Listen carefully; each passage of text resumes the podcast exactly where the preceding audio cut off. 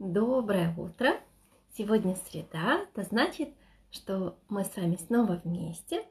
У нас утренники, и сегодня на утренниках мы с вами говорим о детях. Сегодняшний день посвящен теме образования. И мы с вами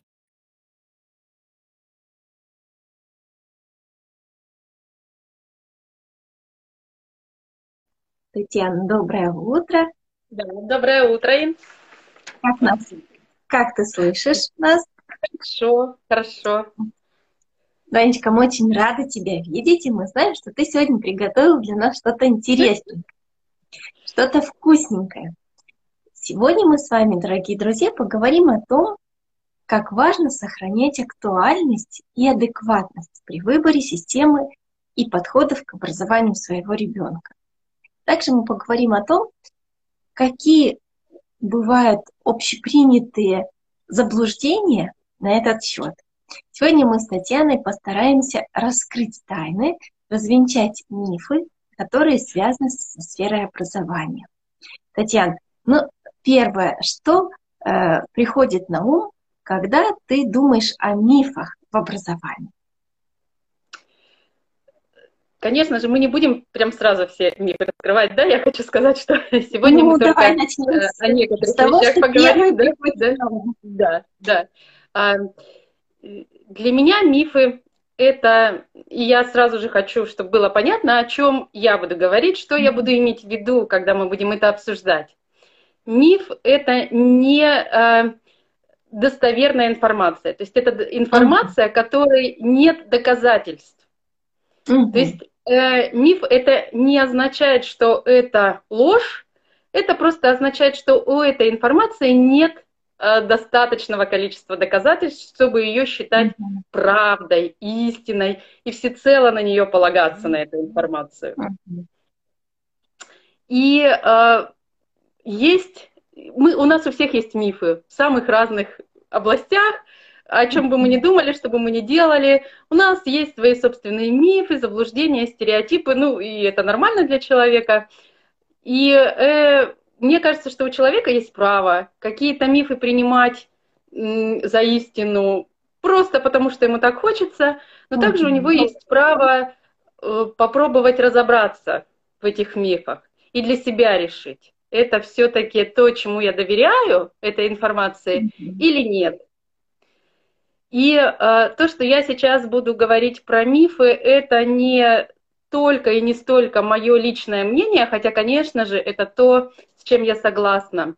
Эту информацию я э, брала э, из источников каких-то. Mm-hmm. Это э, книги, например, э, mm-hmm. такой э, человек, известный в образовании, как Аманашвили, некоторые вещи. Напомни нам, пожалуйста, э, что это за имя, кто это Аманашвили?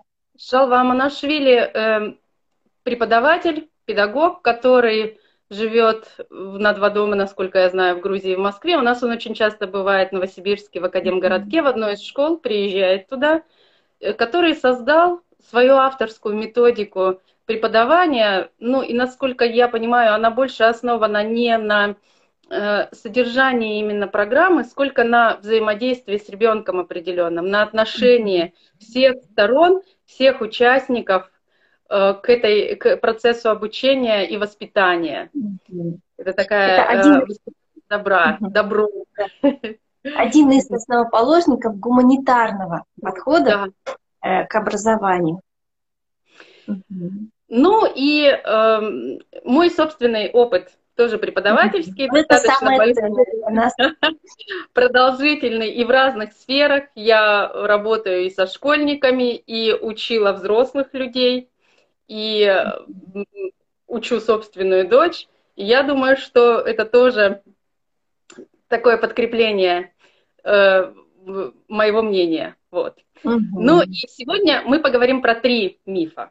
Это угу. не полный объем, но, наверное, это самые распространенные. И первый миф, который я предлагаю обсудить, это деление на технарей и гуманитариев. Угу. Интересно. Кстати, к кому ты себя причисляешь? Да. Вот э, здесь вопрос, Ин, по какому принципу вообще это деление осуществляется? Когда мы слышим, человек говорит, да, я технарий или я гуманитарий, что имеется в виду?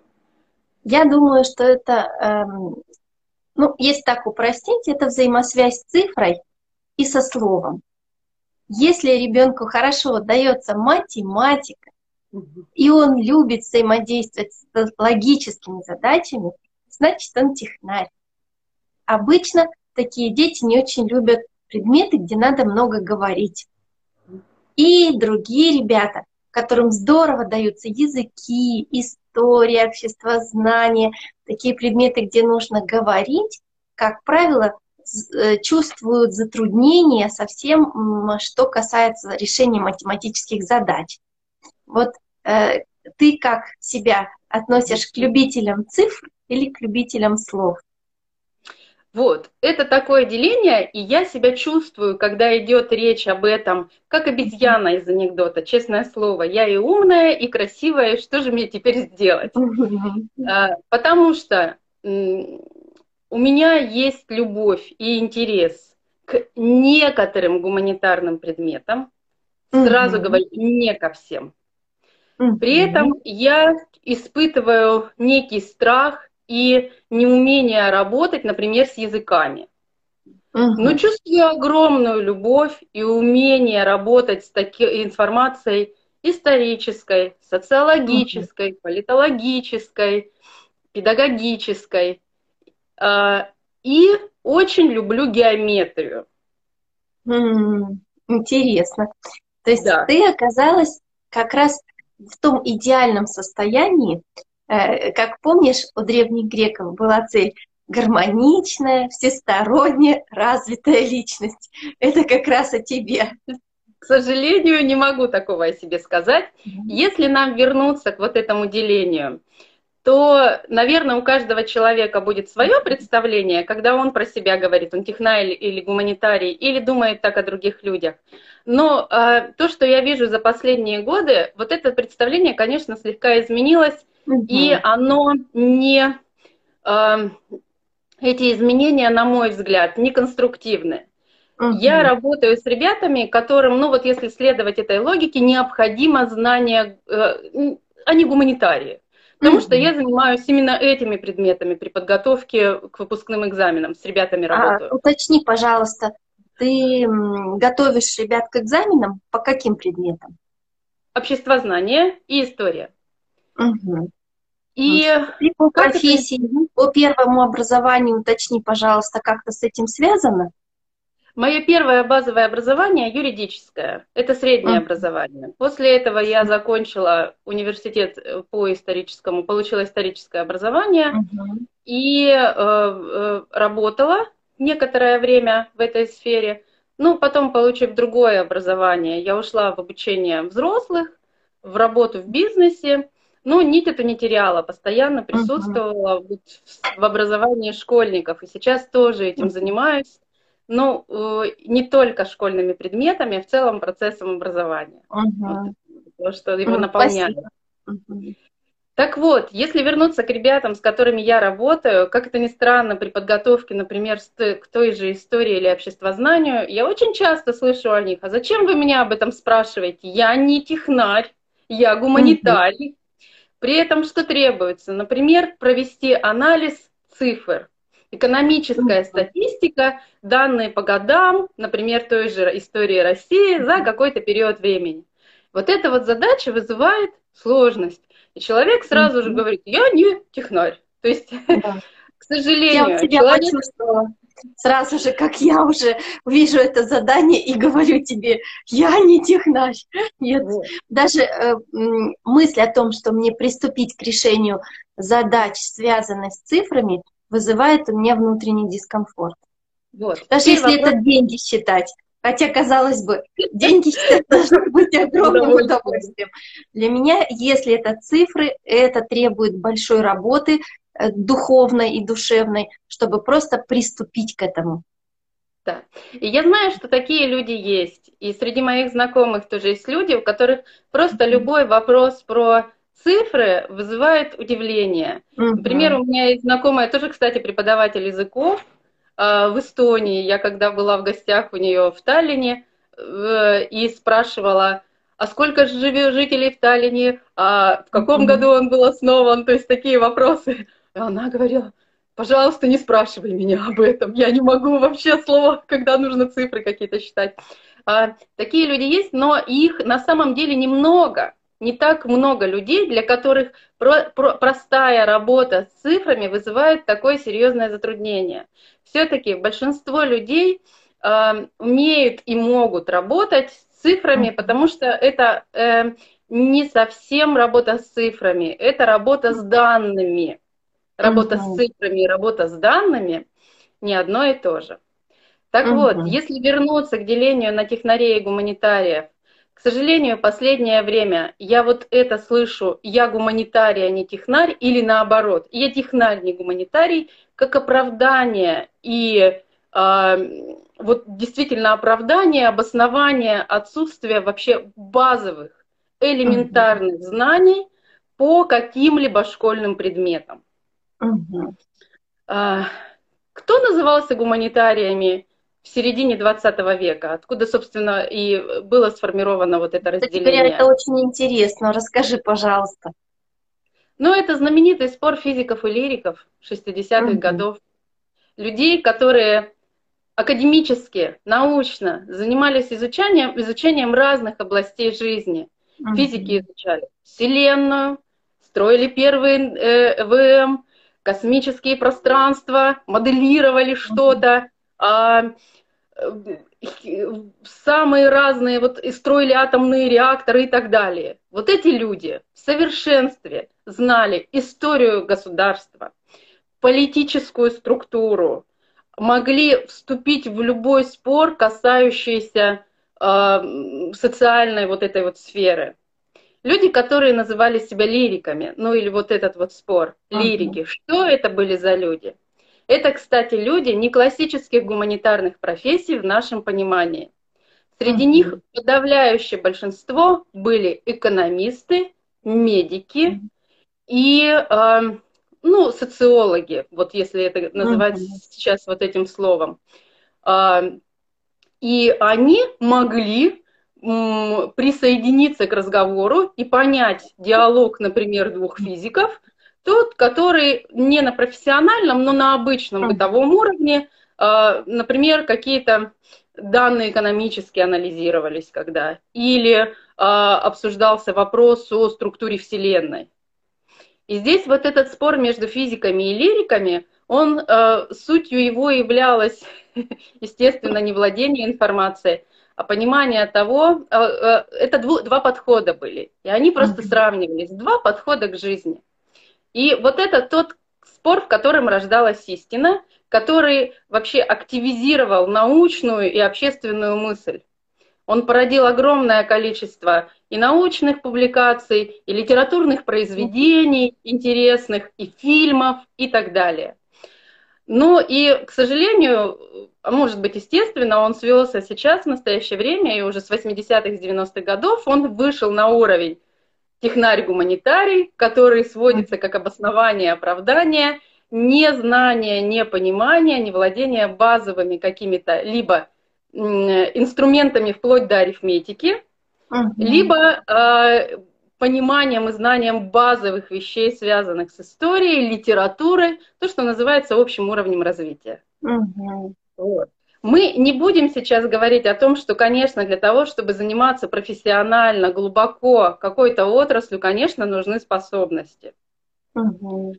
Но э, тот спор и вообще вот это вот, я скажу сразу, это миф и стереотип, представление о делении на технарей и гуманитариев, которое оправдывает неумение и непонимание вот этих базовых основ предметных, это миф. Это миф. Угу. Где лежат его основы? Вот э, как ты думаешь, Шин, почему в, у тебя страх и нежелание возникает при работе в ци- с цифрами? Вот то, что ты сказала сама. С чем это может быть связано? Знаешь, это очень неоднозначная ситуация. Пока ты рассказывала предысторию, я размышляла о себе, естественно. У меня мама учитель математики. Папа у меня закончил тоже физмат. Мы должны были бы предположить, что я должна была унаследовать хоть каким-то образом гены своих родителей. Но тут сработало вот э, что ли, э, э, то ли, так сказать, в семье небес, то ли то, что на следующем поколении природа решила отдохнуть. Тем не менее, у меня пятерки. То есть я закончила школу на, э, по математике и по алгебре, по геометрии на отлично. У меня четверка была только по физике э, в аттестате. И то это, ну, мне пред, предлагали поработать над тем, чтобы оказаться без этой четверки, но я решила, что у меня нет мотивации, мне это ни к чему. Я не была сориентирована на то, чтобы вот оказаться без четверок. Это было неважно. Я закончила несколько учебных заведений, где я всегда на отлично сдавала математику и э, высшую математику в том числе. И у меня есть экономическое образование, э, но тем не менее, всегда, когда касается вопроса, где есть цифра, просто сосчитать, сколько я получила в этом месяце денег, это вызывает у меня внутренний дискомфорт, напряжение, и я откладываю это до самого последнего времени. Вот как бы ты мне могла пояснить, что со мной не так, где это прерванное звено? Конечно же, Инна, я могу только предположить, и э, могу предложить тебе несколько вариантов. Ты можешь выбрать любой из них, подумать над ним, и, э, или объединить их. Да, это самое лучшее, да. да.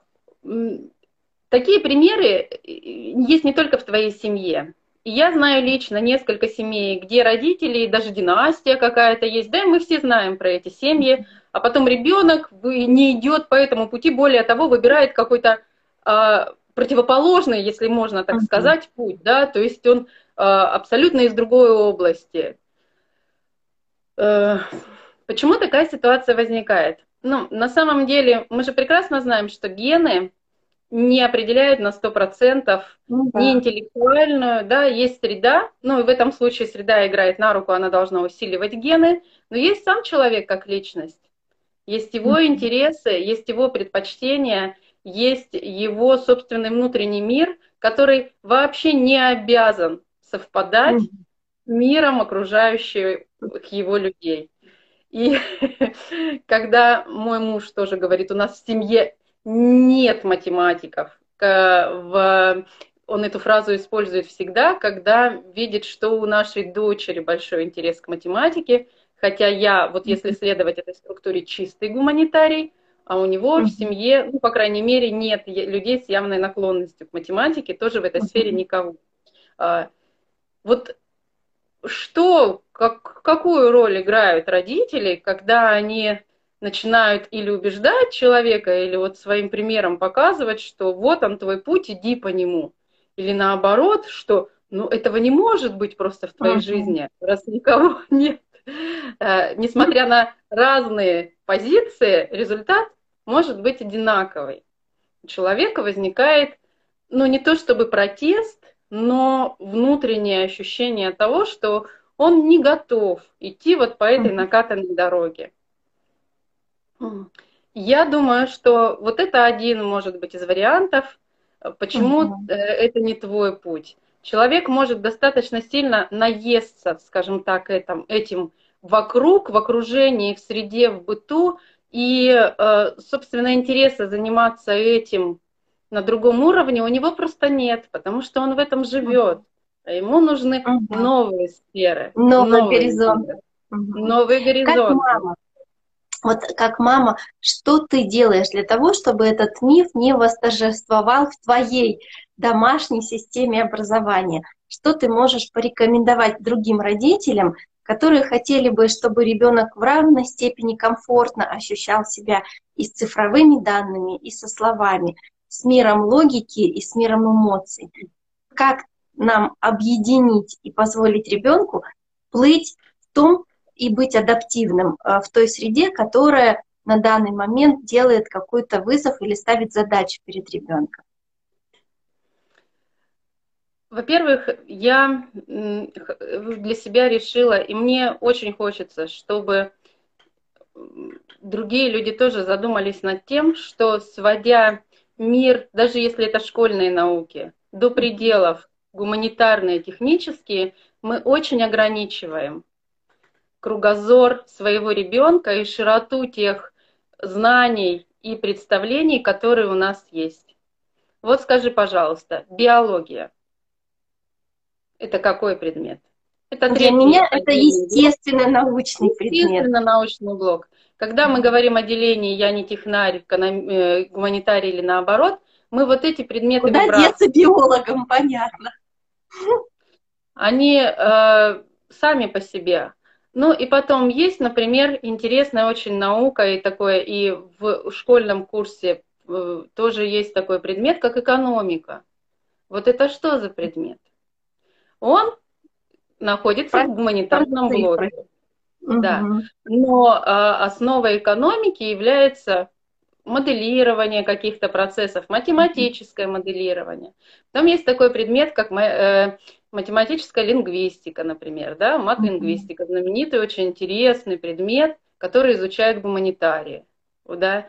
И когда мы делим, говорим, я гуманитарий, мы закрываем для себя огромный интересный мир. Не нужно думать о том, что сразу же нужно какие-то там извлекать корни. Это всего лишь инструменты, алгебраические, арифметические и так далее.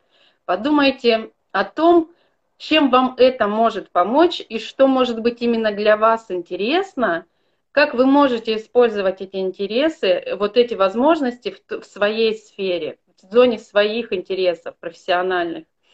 Ну, а э, позиция гуманитария вообще очень сильно дискредитирована, к сожалению.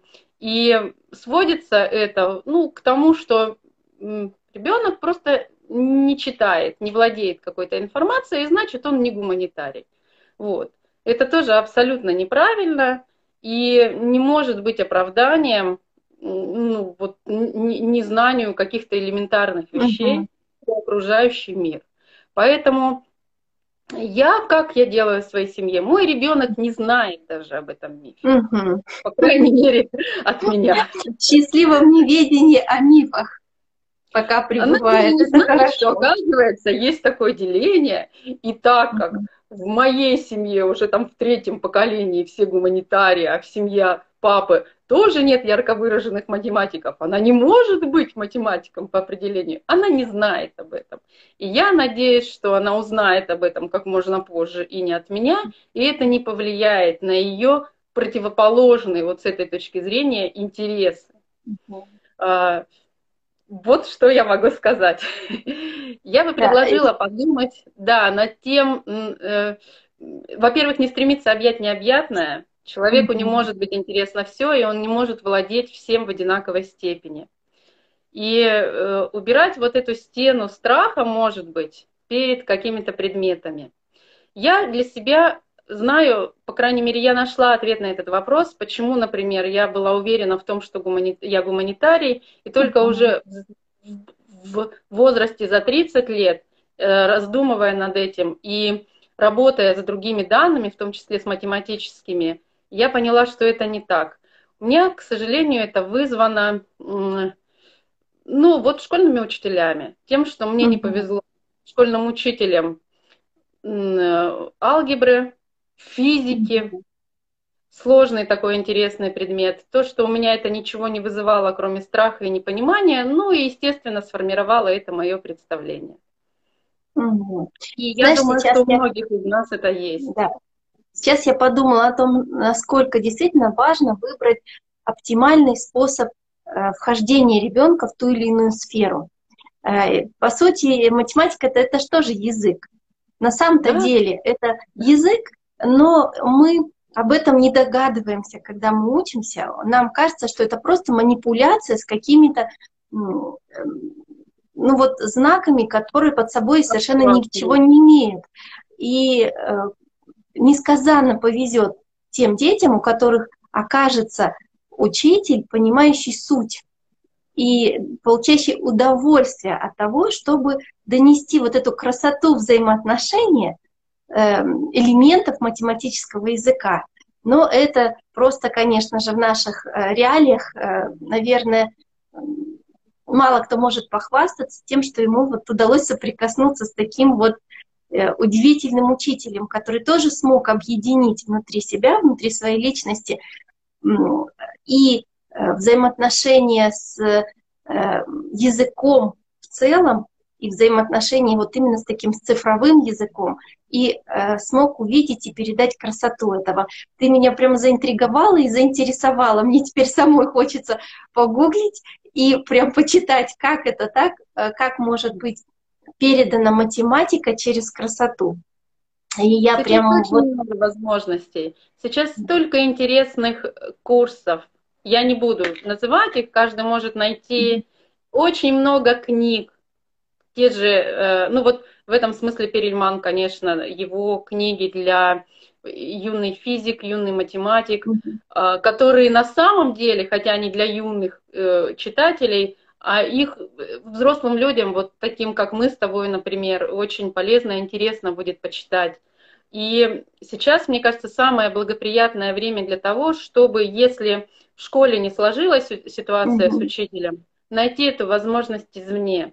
И и много бесплатных ресурсов, которые не требуют какого-то глубокого погружения, времени много, усилий, а просто вот именно показать красоту, показать да. э, изнанку, что стоит за этими, например, теми же цифрами, или физика тоже, да, предмет один из самых сложных, один из самых непонятных для многих школьников. Что стоит на самом деле? Физика на самом деле это естественно научный предмет он про изучение окружающего мира, а, просто с использованием огромного количества математических инструментов. И поэтому да. его туда, оп, сразу за, за, засунули вот в этот блок точных наук. Вот.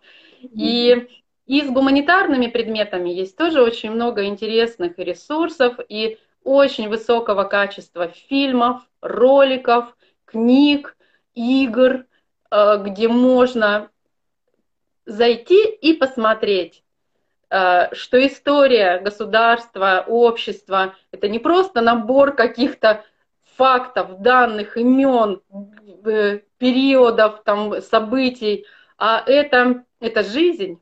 Да. Ее можно прожить просто и увидеть, как происходят изменения. И вот поэтому я призываю и родителей, и в отношении своих детей, и в отношении себя, никогда не поздно эту работу проделать. Все-таки, э, может быть, не то, чтобы избавиться совсем от этого мифа, но не навязывать его своему ребенку и не оправдывать ни знания, ни умения, ни желания владеть какой-то информацией. Лучше просто честно сказать, я не знаю математику и не хочу ее знать. И знать не хочу. Знать я ее не хочу. И это будет честно и достаточно, чем какие-то вот придумывать для, про себя мифы, что я гуманитарий. При этом, угу. когда я прошу ребят, которые гордо называют себя гуманитарием, сказать, например, про а, осталь... основных, допустим, тех же историков XIX века, золотой век российской истории, ну, вот я не слышу, как правило, имен никаких.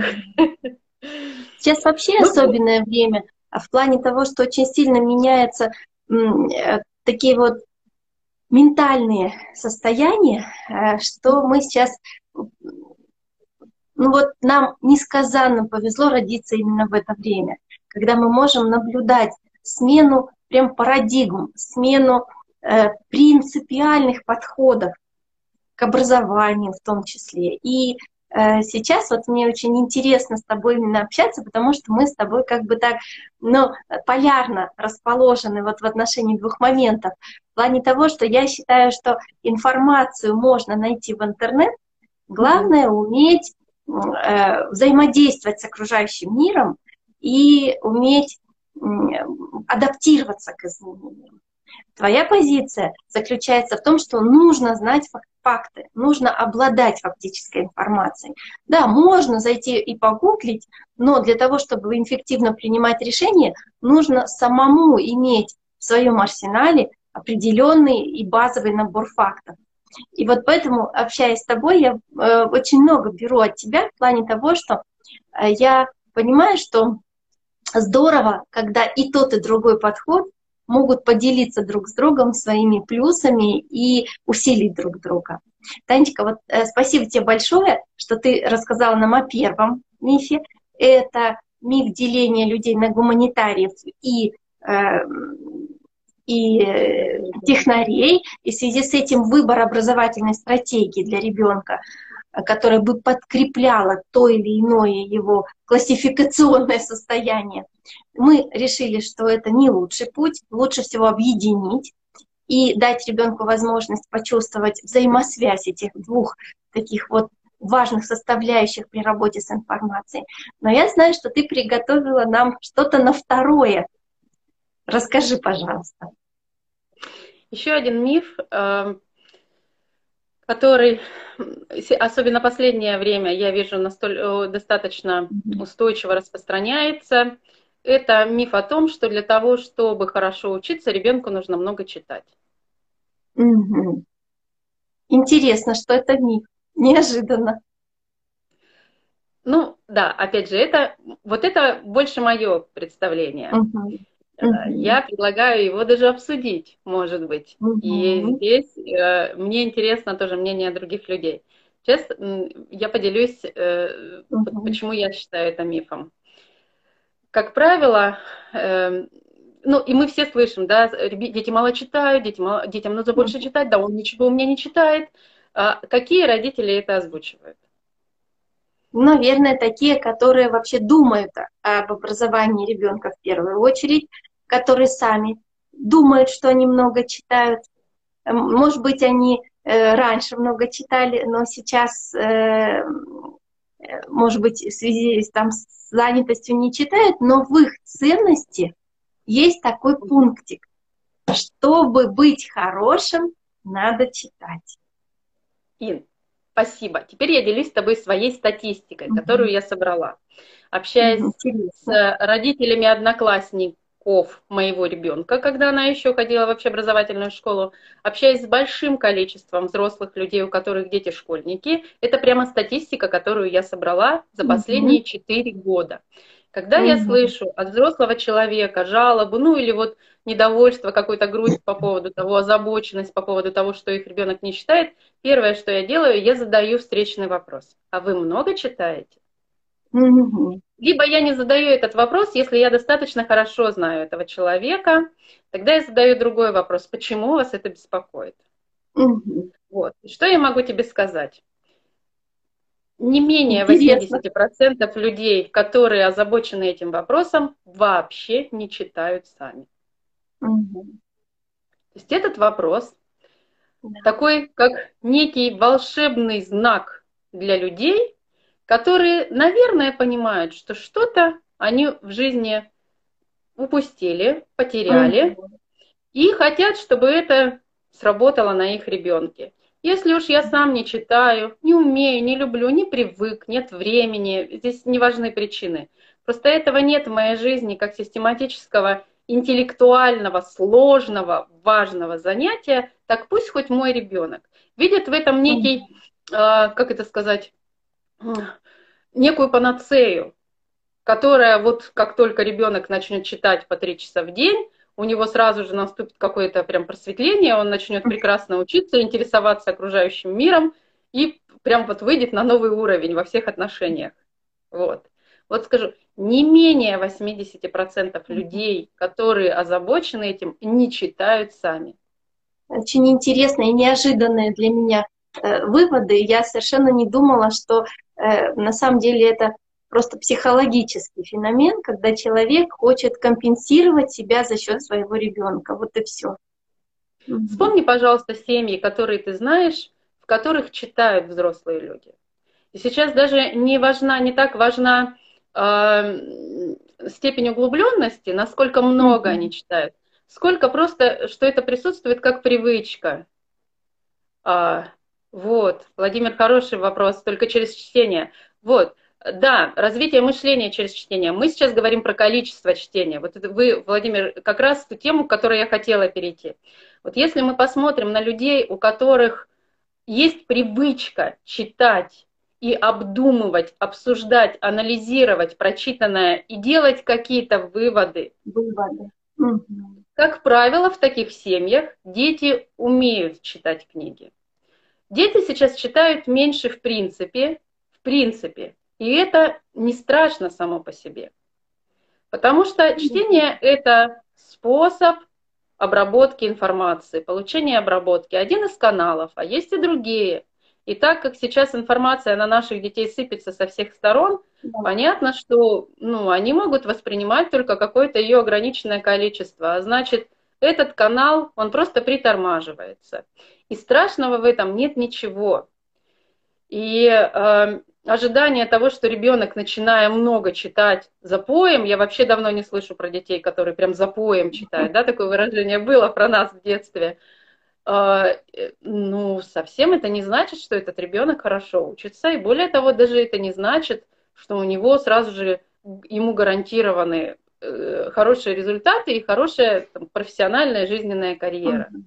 Значит просто, что у этого ребенка очень вот этот именно канал получения и обработки информации является ключевым, естественным, самым значимым и так далее.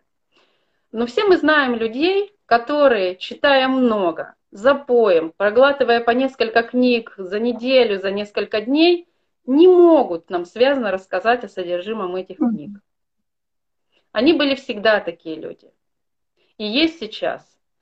Здесь вопрос в том, что количество прочитанного далеко не всегда означает качество.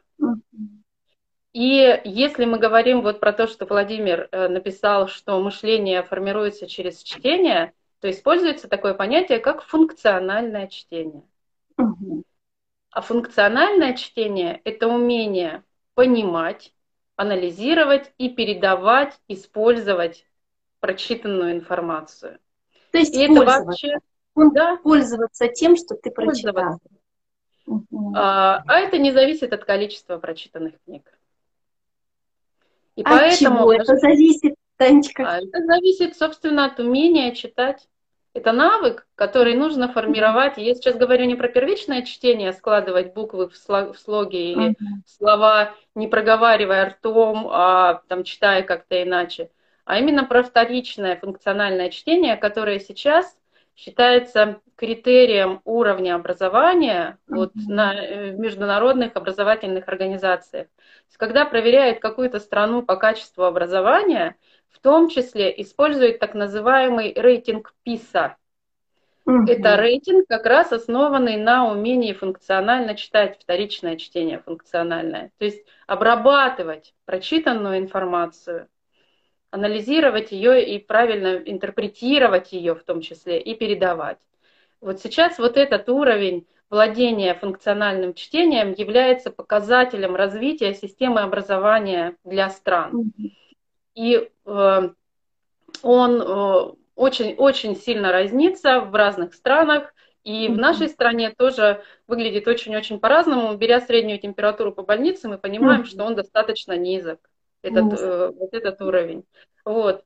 Поэтому родителям э, надо задумываться не над тем, сколько читает их ребенок, а над тем, как он читает и что он делает с этой информацией. А для этого, по большому счету, достаточно школьных учебников. Танечка, скажи, пожалуйста, что конкретная мама или конкретный папа могут сделать для того, чтобы помочь своему ребенку найти подход, вообще задуматься о таком э, использовании прочитанной информации и как э, это потом можно э, практиковать в своей повседневной такой вот обычной жизни. Я скажу очень простую вещь, которая не понравится и никогда не нравится родителям, когда я им об этом говорю. Начинать нужно с себя. Угу. Если вы не читаете, если вы не умеете читать, у вас не развито функциональное вторичное чтение, это легко проверить. На самом деле вы можете просто вот здесь вот загуглить и понять, как это делается. Это очень простой способ проверки. Но если у вас этот способ не развит, э, вы не можете требовать его от своего ребенка. Начинайте угу. с себя. Сначала себе, да, что мы кислородную подушку даем, потом ребенку. Также и здесь. Ну, в нашем случае, наверное, это самый лучший вариант делать вместе. Вместе. Читать угу. вместе. Если вы не готовы или ваш ребенок не готов к этому, можно начать с э, обсуждения фильмов. Э, ключевым, скажем так, инструментом для развития функционального вторичного чтения является умение отвечать на вопросы, связанные угу. с текстом. Значит, если вы посмотрели какой-то фильм, не ограничивайтесь просто передачей эмоций, как классно, как мне понравилось, или наоборот, что за ерунда такая. Обсудите с ребенком этот фильм, задавайте его вопросы, спросите его, а, кто из героев, на его взгляд, там, не знаю, повел себя лучше, хуже, на кого он хочет быть похож, почему именно такой конец, и так далее.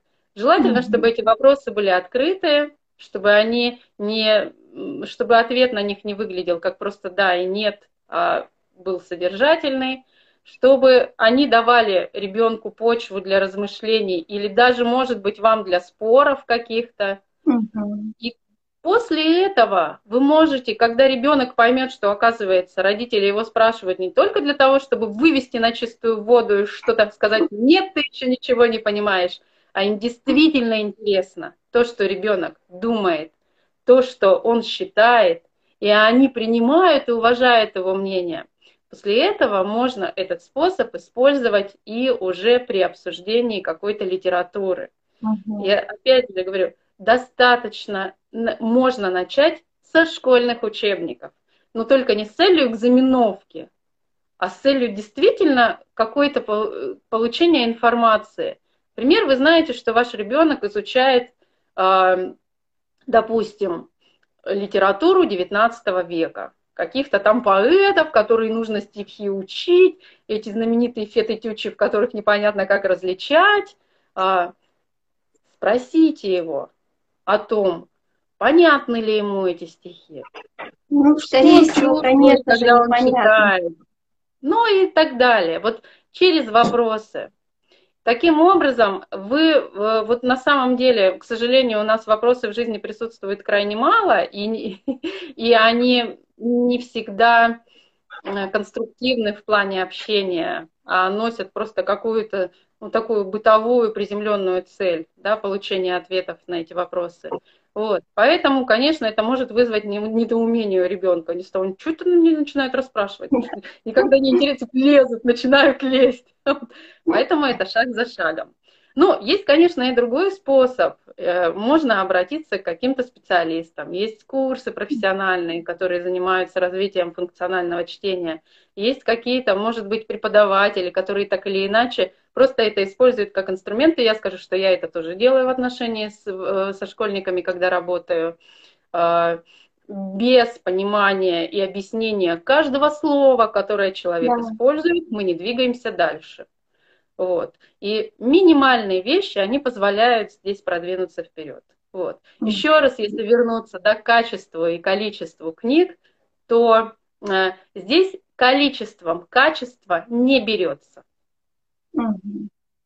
Хочу поделиться своим опытом. На заре своей педагогической деятельности, когда я работала первый год только еще в школе, я работала учителем начальных классов, и э, удивительный директор, с которым мне посчастливилось соприкоснуться, Шакирюк его фамилия, э, э, вводил как раз э, вот этот вот подход функционального чтения, но только он, наверное, его так не называл. И родители вкладывали промокашки в, во все тетради. То есть вот э, как э, готовили родители тетради к уроку э, своего ребенка, они раскрепляли, раскладывали странички и между всеми страничками прокладывали угу. простой нелинованный листочек. И потом снова скрепляли. То есть тетрадочка становилась в два раза толь, толще, но между всеми страничками по математике, по русскому, по всем остальным предметам были нелинованные листочки. Зачем были эти листочки? Вот как раз о чем ты говоришь. Э, взаимодействие с любым текстом. Текст — это не обязательно э, какое-то э, ну вот, фундаментальное произведение. Текст — это просто одно какое-то высказывание, даже одно слово может являться текстом. Да. Так вот, взаимодействуя с текстом, дети зарисовывали, что они в этом тексте видят. Сынок, сделай, пожалуйста, без звука тише. Пока минуточку, мы скоро уже закончим. Э, и э, вот этот способ был для многих родителей непонятен, им казалось, что это излишне.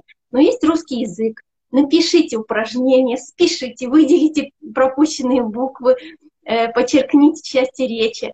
И, в общем-то, все, как мы к этому привыкли.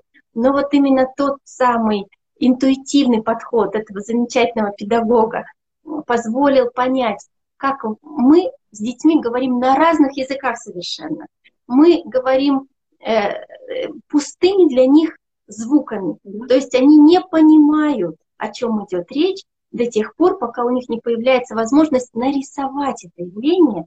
И вот такие вот были замечательные, уникальные тетрадки. И я хочу порекомендовать нашим дорогим слушателям сделать такой эксперимент. Взять любое стихотворение и вместе с ребенком зарисовать это стихотворение.